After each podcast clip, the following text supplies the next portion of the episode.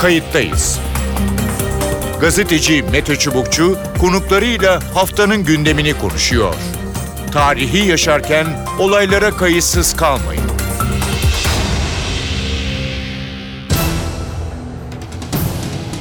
İyi günler, bir Kayıttayız programıyla daha karşınızdayız. Tarihe ışık tutmak ve olan biteni anlamak için önümüzdeki yarım saat sizlerle birlikte olacağız. Ben Mete Çubukçu.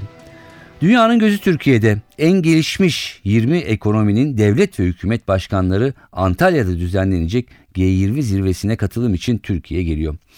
Dünyanın önde gelen sanayileşmiş ve gelişmekte olan ülkelerin bir araya getiren G20, küresel ekonominin %90'ını oluşturuyor. Büyük bir yapı. G20'ye üye ülkeler milli gelir açısından ilk 33 sırada yer alıyor. Türkiye 78 milyonluk nüfusu, 800 milyar dolarlık milli geliriyle G20'ye dahil oldu.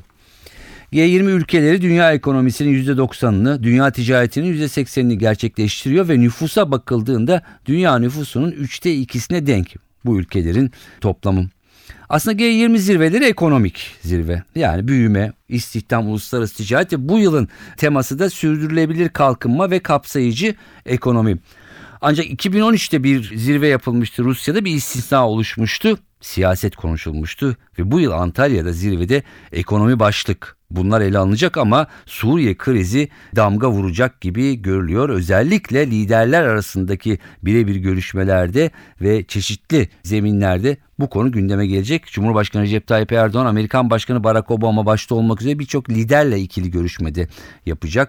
Savaşın nasıl sonlandırılacağı, IŞİD'in nasıl alt edilebileceği, mülteci konuları burada karara bağlanmasa bile önemli mesajlarla ele alınacak gibi görünüyor. Bir de kapanış bildirgesi yayınlanacak. Kayıttayız bu hafta dünyanın gözünü kulağını çevireceği bu iki güne G20 zirvesine odaklandı. Bu hafta G20 zirvesini ele alacağız. İki de konuğumuz olacak.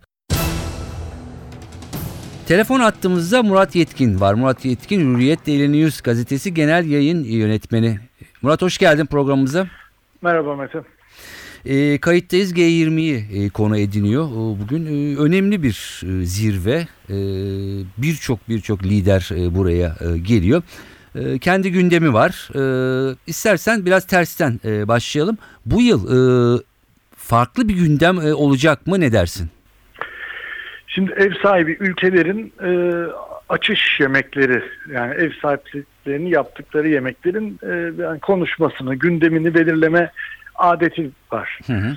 Buna bu defa Türkiye dedi ki Suriye krizi ve ona bağlı mülteciler krizi olacak. Hı hı. Bu ilk defa oluyor G20 tarihinde, çünkü münhasıran ekonomik sorunların konuşulması, küresel ekonomi sorunlarının konuşulması için, hı hı, biliyorsun 1999 yılında kurulmuş bir yapı, evet, bu. İlk defa da bu sayede bir siyasi konu konuşulmuş olacak. Nerede? Açılış yemeğinde. Yoksa diğer oturumlarda yine G20'nin kendi teması olan, hı hı, bu yılki teması olan kapsayıcı ekonomi, hı hı, sürdürülebilir kalkınma teması devam edecek. Ama bu demek değil ki bu konuşmalar, yani şeylerin, özellikle oturumların, oturumlara paralel olarak, oturumların kıyısında diyelim, liderler, hı hı, Suriye konusunda görüşme yapmayacak. Tabii ki yapacaklar. Zaten Obama bunu açıkça ifade etti. Suriye konusunda hani başka liderlerle de Antalya'da görüşeceğini. Böylelikle aslında G20'de küresel siyasetin sorunlarının konuşulabileceğinin de bir nevi kapısı açılmış oluyor. Evet. Sen de söyledin. Açılış yemeğinde gündem farklı olacak. Ondan sonra G20 kendi gündemine dönecek. Ama liderler tabii, evet, kendi aralarında işte bu konuyu konuşabilirler. Evet, şimdi tek onu tek şey yapacaktım. Birçok lider geliyor. Yani dünyanın en önde gelen ülkelerin liderlerinden diğer bölgesel ülkelerin liderleri de oluyor. Bu ikili görüşmelerde muhtemelen bütün bunlar ele alınacak herhalde, değil mi? Tabii. Yani o başka konular da ele alınabilir. Yani ikili görüşmelerde her şey ele alınabilir. Burada tabii bu G20'nin Türkiye'ye siyasetçiler tarafından bir tanıtılma hatası var. Yani biraz seçim böbürlenmeleri falan için de, yani çok daha önceki hükümetlerden beri G20 sanki dünyadaki en büyük 20 ekonomi olarak tanıtıldı. Oysa öyle değil. Yani burada tek kriter ekonominin büyüklüğü değil. Türkiye'den çok daha büyük ekonomiler var. Üye değil G20'ye. Burada kuruluşundaki maksat sanayileşmiş ülkelerle gelişmekte olan ülkelerin küresel ekonomi sorunlarını konuşma zemini, platformu oluşturmak. Dolayısıyla etkisi var. Mesela o 20 üyeden bir tanesi bir ülke de değil. Avrupa Birliği. Evet. Yani dolayısıyla sadece ekonomik büyüklük bir faktör değil. Örneğin İspanya'nın ekonomik büyüklüğü Türkiye'ninkinden fazla ama İspanya buranın üyesi değil. Ne oluyor? İşte olarak davet ediliyor. Konuk olarak davet ediliyor mesela. Evet, burada da anladığımız kadarıyla 20 ülkenin bazıları dünyada önde gelen ekonomiler değil ama terminolojik olarak yeni yükselen güçler ya da orta büyüklükte ülkeler deniyor. Bir de bölgelerinde hareket ve temsil kabiliyeti herhalde etkili değil mi? Kesinlikle öyle. Etki gücü burada bir etken olarak ortaya çıkıyor. Şöyle söyleyelim, bu daha önce G7, Yediler grubu deniyordu. Dünyanın en gelişmiş 7 sanayisinden oluşuyordu bu güç. Sonra Sovyetler Birliği'nin dağılmasından sonra Rusya buraya 8. G8 dediler. Fakat baktılar ki orada sıralama büyüklük ekonomi büyüklüğüne dayanıyor. Evet. Mesela Çin birkaç yıl içinde hepsini geçti. İkinci sıraya, üçüncü sıraya yerleşti. Oradan pek çok ülke düştü. Mesela İtalya'nın artık herhangi bir o şekilde bir ekonomik büyüklük gücü diğerleriyle rekabet edebilecek kalmadı ve Rusya baktılar ki ekonomik büyüklüğü diğerlerine yaklaşamamasına rağmen sadece stratejik nedenden dolayı Rusya G8 diye 8. güç olarak alındı. Bu biraz da böyle bir ihtiyaçtan çıktı. Şimdi G20 denilen bu grup, 20'ler grubu dünyadaki nüfusun 3'te 2'sini temsil eden, dünyadaki ticaretin %80'ini temsil eden ve dünyada üretilen ekonomik büyüklüğün de %85'ini temsil eden çok geniş bir yapı aslında. Dolayısıyla bir temsil niteliği var ve hareket kabiliyeti var. Yani bölgesel var. Bölgesel hareket noktaları olma özelliği var ülkelerin. Evet. Peki yine başa dönecek olursak ne konuşulacak? İpuçları var. Öncelikle açılış yemeği, daha sonra liderler zirvesinde Suriye, terörizm ve mülteciler meselesi. Evet. Ne beklenebilir? Şimdi buradan somut bir sonuç beklemek. Somut değil ama en azından bir mesaj ve belki ileriye yönelik bir takım. Mesaj beklenebilir. Çünkü bir yandan Suriye konusunu özellikle soruyorsun herhalde. Evet. Viyana'da bir yandan sürmekte olan görüşmeler var. Örneğin hiç gündemde olmamasına rağmen sırf bu zirveye hazırlık olsun diye 14'üne yarına bir Viyana'da bir toplantı daha konuldu. Bu aslında 2 toplantı. Önce 4 ülke Dışişleri Bakanları, bu çekirdek grubu oluşturan 4 ülke Dışişleri Bakanları Amerika, Rusya, Suudi Arabistan, Türkiye bir araya gelecek. Daha sonra da bu genişletilmiş grup dedikleri 19 sandalyeli grup bir araya gelecek.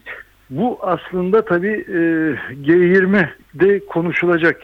Obama'nın, Putin'in, Erdoğan'ın, Salman'ın, Avrupa Birliği Komisyonu'nun filan bütün burada konuşulacak konulara bir nevi ön hazırlık mahiyetinde. İhmal etmemek lazım tabii.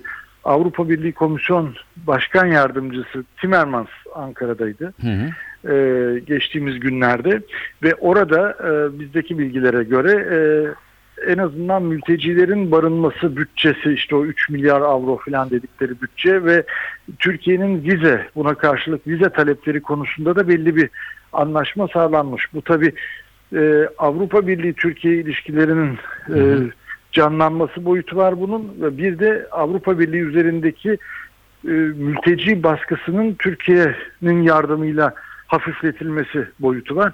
Bütün bunlar tabii yansımalarını bulacak gibi Antalya'da. Evet, bir Suriye meselesi ta nerelere kadar evet, vardı ve dallanıp budaklandı. Peki ne dersin? Şimdi 2 gün ya da 3 gün bütün dünyanın gözü neredeyse belki kulağı olmasa bile Antalya'da ve Türkiye'de olacak değil mi yani? Bir de böyle bir boyutu var. Evet, yani liderler bu zirveler, evet, yani zirveler nerede oluyorsa orada oluyor. Bir tanıtım boyutu ya da tanınma boyutu var. Tabii Türkiye'de şu anda pek çok şey oluyor. Yani başka koşullar altında eğer mesela bu PKK eylemleri yeniden başlamasaydı, ne bileyim işte bak Silvan, Erciş falan pek çok evet, kötü haberler gelmeye devam ediyor. Yani bunlar olmasaydı Antalya mesela, bu ilk toplantı Antalya'da yapılmasına niye karar verdi? Çünkü Antalya'nın bir turizm cenneti olarak iyice parlatılıp öne çıkarılması gibi bir hesap vardı. Hala var o hesap. Ama yani bu terör eylemleri, Suriye krizi vesaire yüzünden Antalya çok ciddi turist kaybetti bu sene. Turizm geliri kaybetti. Yani onları geri alması bile şey. Bir de Expo var. İşte şeyde 2016'da. Evet. Antalya'da Expo da var. O da çok önemli bir fırsat. Tabii bütün bunlar işte negatif faktörler, pozitif faktörler. Onun içinde siyaset yapmaya çalışacaksınız. Başka yolu yok. Evet.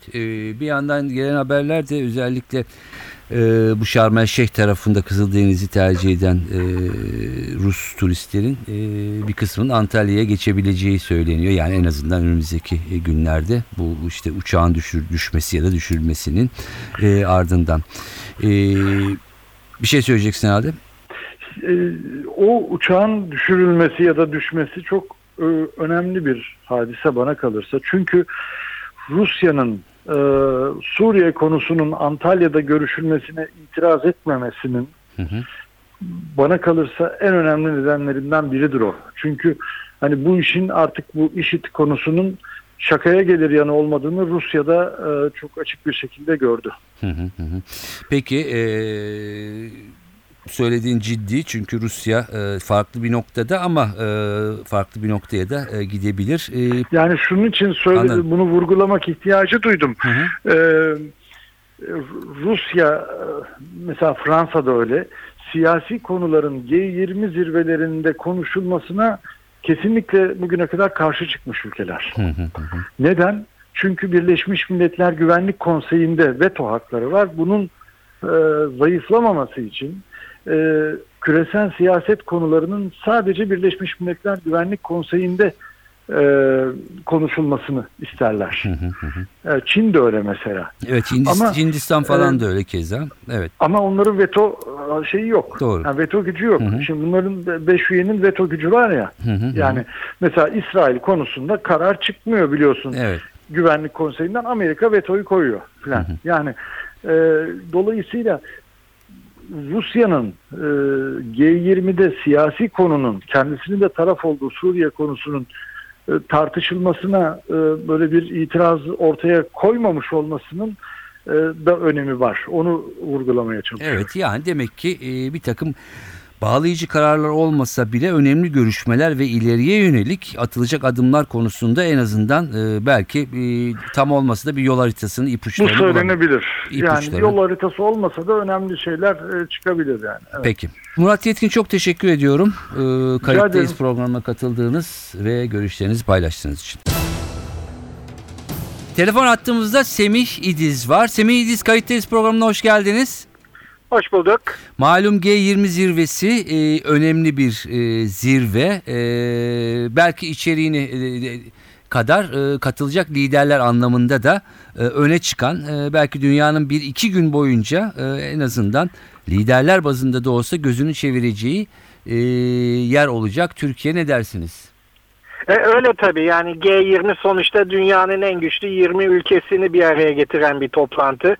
Bir de konjonktür çok önemli. Elbette ki çok önemli ekonomik konular var ve gündemin ana maddeleri bunlar, ama yapılan ikili görüşmelerde ve pazar akşamı Sayın Başbakan'ın vereceği yemekte de ana konu elbette ki Suriye olacak. Çünkü Suriye'de artık sadece bölgeyi değil dünyayı ilgilendiren gelişmeler var. Onun için her açıdan önemli bir zirve olacağı muhakkak. Türkiye'ye de tabii ki belli bir prestij getiriyor. Onu da göz ardı etmemek lazım.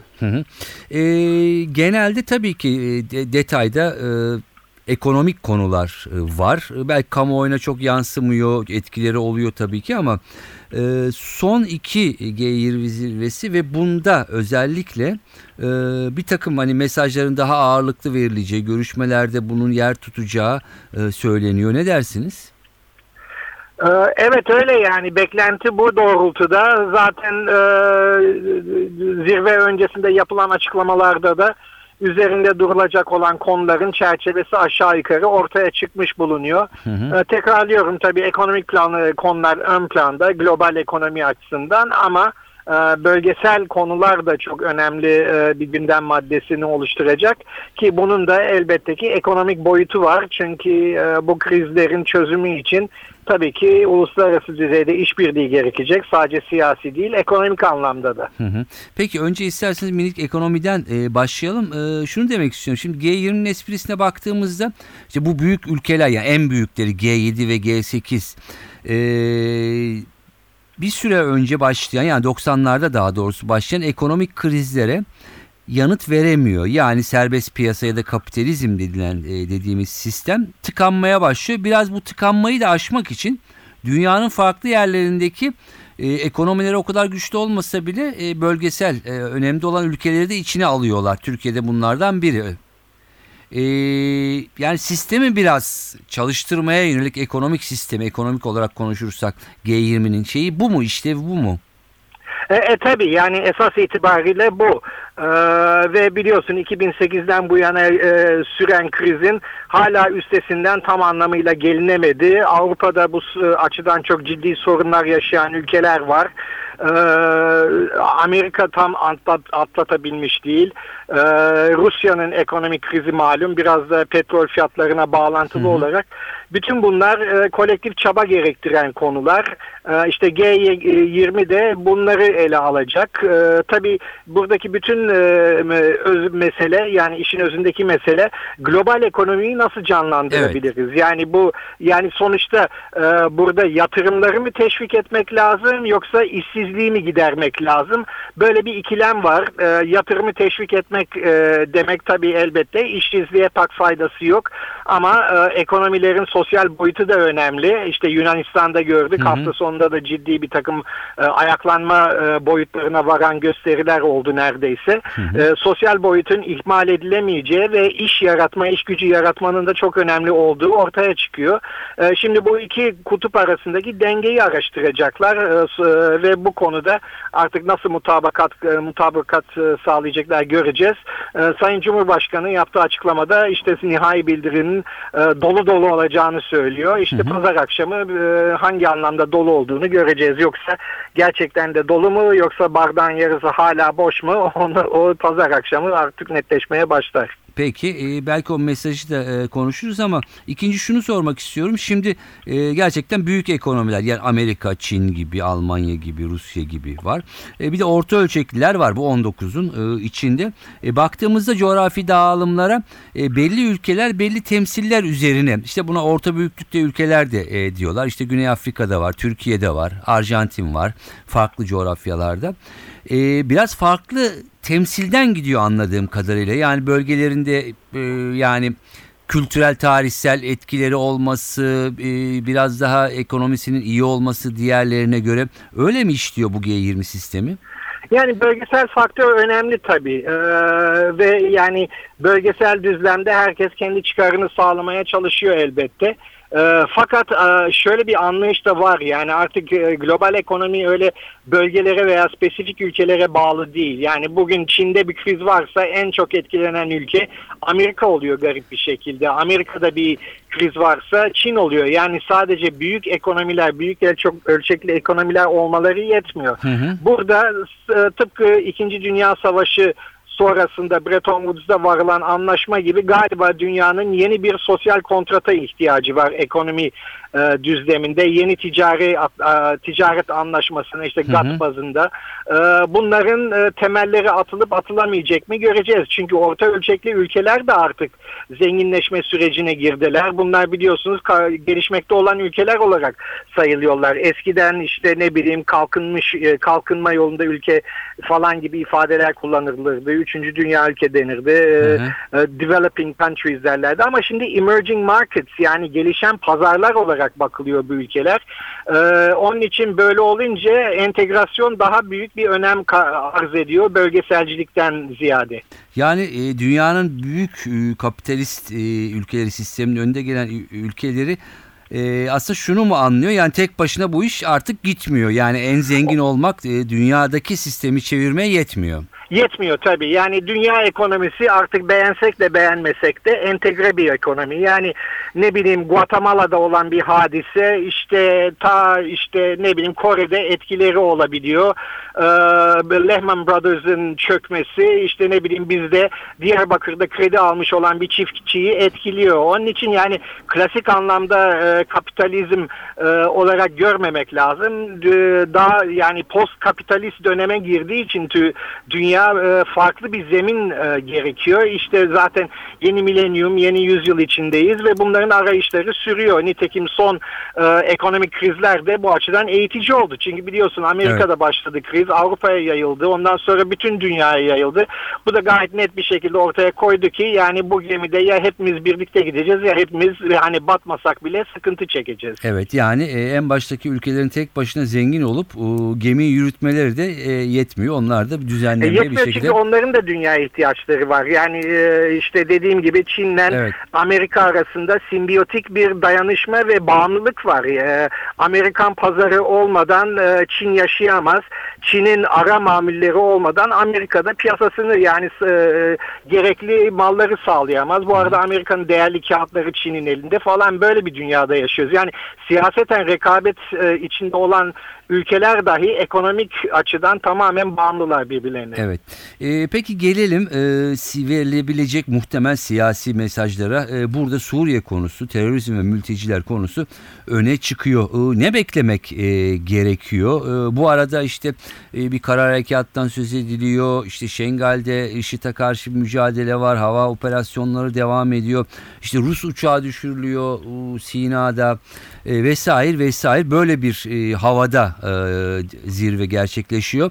Nasıl mesajlar, daha güçlü mesajlar sanki verilecek gibi görünüyor. Evet, tahmin ediyorum işbirliğini yansıtan mesajlar verilmeye çalışılacak. Tabii bu gerçekleşebilir mi onu göreceğiz. Çünkü sonuçta bu mücadelede iki kutup var. Bir tarafta Amerika, bir tarafta Rusya ve onların altında kümelenmiş olan ülkeler. Fakat gene de Amerika'da olsa, Rusya'da olsa ve bunların altındaki ülke kümeleri de olsa herkes anlıyor ki bu sorun çözülmezse kanser gibi yayılıyor. İşte bir yandan mülteci meselesi var. Artık yani hani Türkiye'de 2,5 milyon mülteci var ama da Avrupa'ya bile 200 bin, 300 bin geçmiş durumda. Amerika yıl sonuna kadar veya gelecek yıl 1 milyona çıkabilir diyor. Hal böyle olunca tabii herkesi ilgilendiren bir mevzu. Bunun yanı sıra yine herkesi ilgilendiren IŞİD meselesi var. Evet. Bu sınır tanımıyor artık. Ne Amerika, ne Rusya, ne İngiltere, ne Türkiye diyor. Onun için kolektif davranılmasını teşvik eden bir ortam var. Tabii ulusal rekabetler, uluslararası rekabet aşılıp bu gerekli olan ortak irade tespit edilebilecek mi, bulunabilecek mi, bunu göreceğiz. Ama o yöne doğru bir ilerleme olduğunda söylemeliyiz. En azından ortak düşman ve ortak sorun tespit edilmiş durumda şu anda. Ortak düşman IŞİD, ortak sorun mülteciler. Tabii ülkelerin münferiden öncelikleri var. Kimisi Esad gitmeli diyor, kimisi 6 ay kalabilir diyor, kimisi sürekli kalabilir istiyorsa diyor. Bu sorun çözülmedi. Bu çözülemeyecek. G6'da da Esad'ın statüsü çözülemeyecek. Ama diğer konularda ilerleme sağlanabilir. olabilir. Zaten G6'ya gelene kadar birkaç konferans oldu biliyorsunuz Viyana'da. Hı hı. Yanılmıyorsam hemen öncesinde de oldu. Dışişleri Bakanı Sinirlioğlu da katıldı. Orada bazı ilerlemelerin en azından prensipte sağlandığı söyleniyor. Evet. Tabii şimdi G20 devlet başkanları düzeyinde olacak. En üst düzeyde olduğu için bu hazırlanan alt yapı üzerinden bir takım kararlara varılabilecektir yani diye düşünüyorum. Onu bekleyip göreceğiz. Ama zemin müsait böyle kolektif bir takım kararlara varılması için. Peki Semih İdiz, çok teşekkür ediyorum. Muhtemelen dünyanın gözü de 2 gün boyunca Türkiye'de, Antalya'da olacak. Katkılarınız için bir kez daha teşekkürler. Oldu. Ben teşekkür ederim. İyi yayınlar size. Mersi. Evet, dünyanın gelişmiş ülkeleri sadece gelişmiş değil, bölgelerinde temsil niteliğine sahip Türkiye gibi ülkelerin de katıldığı ve Türkiye'de düzenlenen G20 zirvesini ele aldık. Ekonomi konuları ağırlıkta ama asıl önemlisi tabii ki mülteciler, terörizm ve Suriye ile ilgili olacak, ele alınacak görüşmeler ve verilecek mesajlarda. Biz de bunları merakla bekliyoruz. Kayıttayız'dan bu haftalık bu kadar. Editörümüz Sevan Kazancı, ben Mete Çubukçu. Önümüzdeki programlarda yeniden birlikte olmak üzere. Hoşçakalın. Kayıttayız. Gazeteci Mete Çubukçu konuklarıyla haftanın gündemini konuşuyor. Tarihi yaşarken olaylara kayıtsız kalmayın.